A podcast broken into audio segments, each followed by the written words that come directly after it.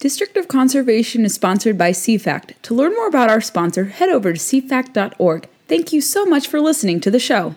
Welcome to District of Conservation. I am your host, Gabriella Hoffman. This podcast offers a sober examination into all things hunting, fishing, shooting sports, energy, environment, and the public policy surrounding it. And this podcast also specializes in original interviews that you won't hear elsewhere. Here's what I have for you today. Pardon the absence of an episode yesterday on Tuesday out of respect, obviously, for the victims and their families in Texas. Definitely, my heart goes out to them. It's unspeakable what transpired in that town, and wanted obviously to not put out any content with respect to that because I don't like anything to coincide with horrific events. Today, briefly, briefly, briefly, I have some updates. First and foremost, I'm going to preview my review of Alex Epstein's latest book, Fossil Future. I'm also going to talk about an interesting update that I've been sounding the alarm on with respect to the Forest Service suspending the prescribed burn program nationally on all national forest lands for 90 days. And we're going to top it off with, unfortunately, another disappointing news item relating to something here germane to this region, the Chesapeake, where for the first time in 33 years, there's been a depreciation in terms of blue crab numbers, and we're going to explain why that is.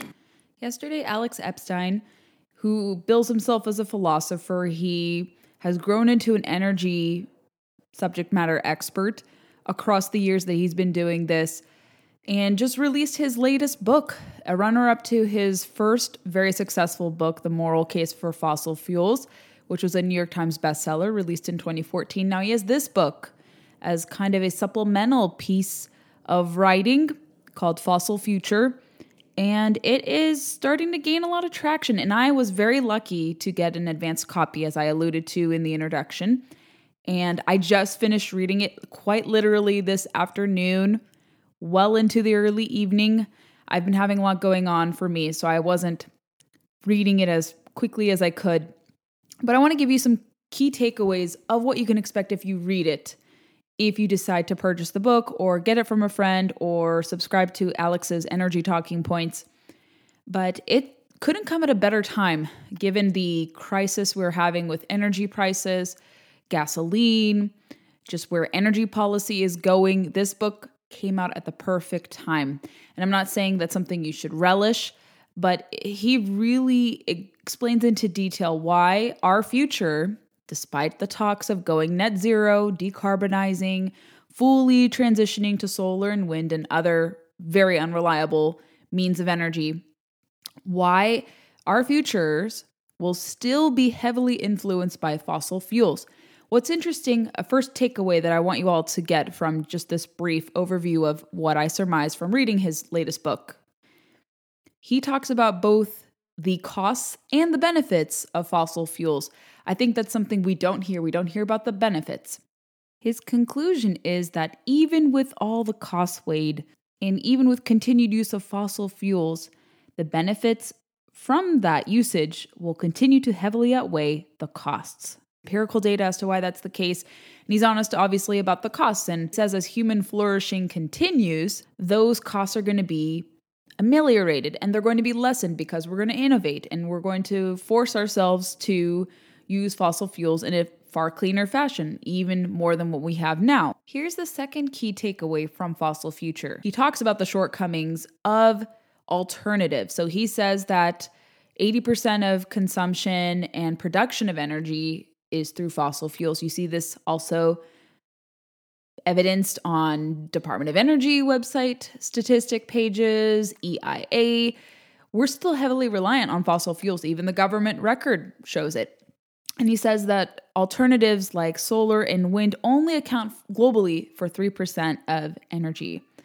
And they won't go anywhere near the level of fossil fuels anytime soon, especially. And then he breaks down viable alternatives like hydroelectric power, nuclear. He and I disagree a little bit on geothermal. I think geothermal can be interesting. Uh, he says that there are still some shortcomings while it is a little bit better than solar and wind. And then he really breaks down kind of the problems with solar and wind given intermittency, given just like so many subsidies and loans are placed to elevate these two in particular, and they have vast shortcomings. They come at a greater cost, and they don't really have net benefits for land use and consumption. So he makes those arguments as well. Some of you listening may disagree. I do believe in an all of the above energy approach, but as it stands right now, I think we can still lean heavily on fossil fuels. Alex makes the same argument, but he comes out more unabashedly against solar and wind, I think, than most people. And I think it's good he highlights it because you see the shortcomings in California in 2020, in Texas in 2021, when people fully rely on these alternatives which haven't been tried and tested, and they're still backed by the purse of government with these subsidies. They're not really enhanced by the market, not really coming into play in the market. People realize that there are shortcomings with it. So he breaks down a lot of the alternatives, why different interests are opposed to the alternatives which can be viable, like nuclear and hydroelectric power, and what the fallacies of their arguments are. And then I get a I guess a third takeaway, because like I said, I don't want to spoil it for you. I really want you to read the book and I want you to read my more comprehensive review that I'll be putting out on Friday. I think he talks about a positive vision for fossil fuels, and then he also challenges readers to share the knowledge, to frame things in a positive way, not really use the language of radical preservationists, but to talk about how human flourishing will be even more possible through continued use of fossil fuels. I hope this is an incentive for you to read the book, check it out, follow him on social media, learn more about his work and what conversation he's trying to start with this book. And he's a very serious guy. He's not an alarmist. So I think even those who lean to the left politically, and I think even some preservationists may be open minded to reading his work, dissecting what he has to say, and giving it consideration. He is known to change hearts and minds on the issue. So, great book. I will, like I said, have that review for you all midnight on Friday. And I think Alex is open to coming back on the podcast. And if you want to hear our previous conversation in the show notes, you can find our previous conversation from late last year. It was actually received quite well and it has almost a thousand views on YouTube if it hasn't already hit that threshold yet. So you can watch both the YouTube version and also listen to the audio component from District of Conservation. This is a very interesting development from the US Forest Service which is a subsidiary of the US Department of Agriculture. It actually should be under Department of Interior, and it was on its way to becoming positioned differently under a different purview under the last administration, but unfortunately that change did not come to fruition. But US Forest Service announced in wake of the tragic high intensity fires that are plaguing New Mexico. I actually caught a glimpse of some of the fires that were raging and that are still are playing out from 30,000 feet when I was on my flight to Phoenix on May 11th. Catching a glimpse of that was quite harrowing. I'm used to wildfires or knowing about wildfires having grown up in Southern California. And the West is constantly plagued by high intensity fires. And this decision from the US Forest Service troubles me, if I'm going to be honest with you all.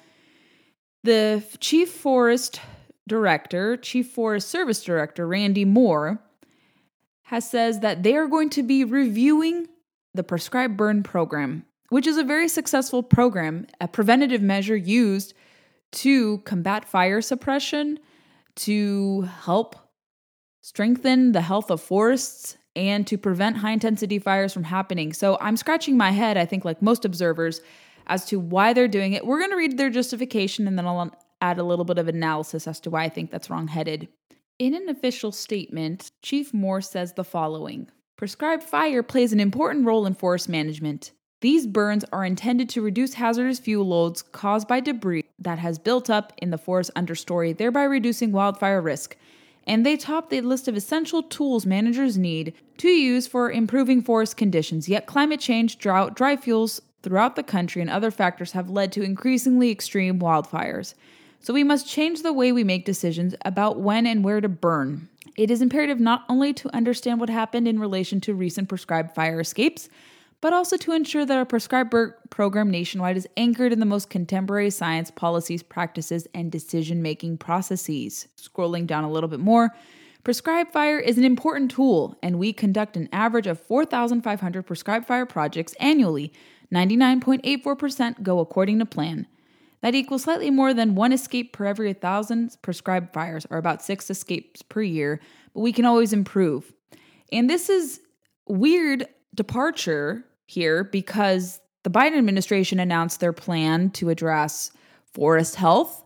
And I wrote about this at IWF if you're curious to read this. And they want to treat and restore 50 million acres across 10 years. I argue that there is not enough time to do that. You have to tackle that issue sooner. And they're actually undercounting how many acres deserve immediate treatment. It's about 80 million, according to most available data. So they won't be treating all necessary acres that require treatment. And with the subject of these escapes of prescribed burns, I'm going to read for you briefly from NPR, National Public Radio, who actually had a very good piece about this and said that the decision to stop the program pending a 90 day review at the height of what is to be perhaps a very, very tough fire season, to have this potentially be suspended through what, August 20th?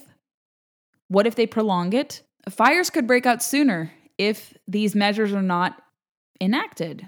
Fires can break out sooner if prescribed burn regimens are not carried out. They pull someone named Rebecca Miller. She's a scholar with the University of Southern California's The West on Fire project. And Miller is quoted as saying that fire escapes, intentional fire escapes, is hard to come by in terms of hard data. And she is quoted also as saying, when we see a prescribed burn, as in New Mexico, that escapes and becomes a massive wildfire that threatens communities, that prompts concerns about the safety of prescribed burns of this very, very important tool, she says, adding the vast, vast, vast majority of prescribed burns are conducted safely, do not escape, and you'll never hear about them. The article continues with Miller's comments. Hard data on just how often intentional fire escapes their boundaries is hard to come by, but Miller says estimates from the early 2000s show that fewer than 1% of prescribed burns might escape to become a major wildfire. She is quoted as saying, So we're talking a really, really small percentage. That's all I needed to know. I hope that's what you all needed to know too. And you don't suspend a wildly successful program because one fire escaped. Now, maybe some forestry experts will disagree. I don't have a degree in forestry, and you don't need to to assess the situation. But initial chatter from what I'm hearing, it's angering a lot of people across the country outside of the West. Florida is a state that has popularized and perfected the art of prescribed burns. So impactful that California is even looking to them for inspiration. I wrote about this in my IWF policy focus and prescribed burns to suspend it because one fire did not go as planned, it could have very serious consequences. They're going to bear a lot of responsibility if high intensity fires break out. With this suspension coming in, I think this is ill advised, especially in line with the executive order they released on Earth Day. Like, why are they backtracking? I mean, this administration unfortunately has a history of talking a great talk on conservation, but when it comes to action, they put out really kind of half baked plans or they pursue action that is deleterious to nature and people. Again, I would love to be proven wrong, but I'm a pessimist and I don't see anything good coming out of this decision with respect to areas that are vulnerable to high intensity fires. Another important update that I will close this episode with today. This is germane to us in the mid Atlantic. If you also reside in Virginia, Maryland, Delmarva, too, if you live on the coastal parts of Delaware, Maryland, Virginia, our beloved blue crab is unfortunately suffering a setback with respect to their population numbers, and this update comes from the Chesapeake Bay Foundation, who I sometimes disagree with. I think sometimes when they veer into the very explicitly political, they kind of lose me. But when it comes to crab conservation, we're totally on the same page. But they wrote in a statement issued on May 19th that the Marine Resources Commission of Virginia and Maryland Department of Natural Resources have released the studies have released the results of the 2022 Blue Crab Winter Dredge Survey, an annual estimate of population of blue crabs in the Chesapeake and its tributaries, And their survey, unfortunately, found that there's an, only a total crab abundance of 227 million, the lowest in the survey's 33 year history. Do you guys remember a few years ago they had said that they had accounted for 500 million? What happened? I'm going to continue. They say that the adult female and male populations both decreased, with males also at record lows, and the number of juvenile crabs continuing a troubling three year below average trend in recruitment. One of their regional ecosystem scientists, Chris Moore, had said that they believe that the results of this year's survey continue a worrying trend for blue crabs in the Chesapeake Bay region. The continued low abundance of juveniles and adult males indicates the urgent need for action to protect these segments of the population. Continuing down a little bit, they say this year's survey follows two consecutive years of declines in the coverage of underwater grasses, one of the most important habitats for blue crabs in the Chesapeake Bay. It is likely that the loss of grasses is contributing to the crab's decline, along with water quality challenges and, believe it or not, this is my insertion, predation by invasive blue catfish. This is a big problem. Blue catfish, if you guys don't know, there's actually bounties for them.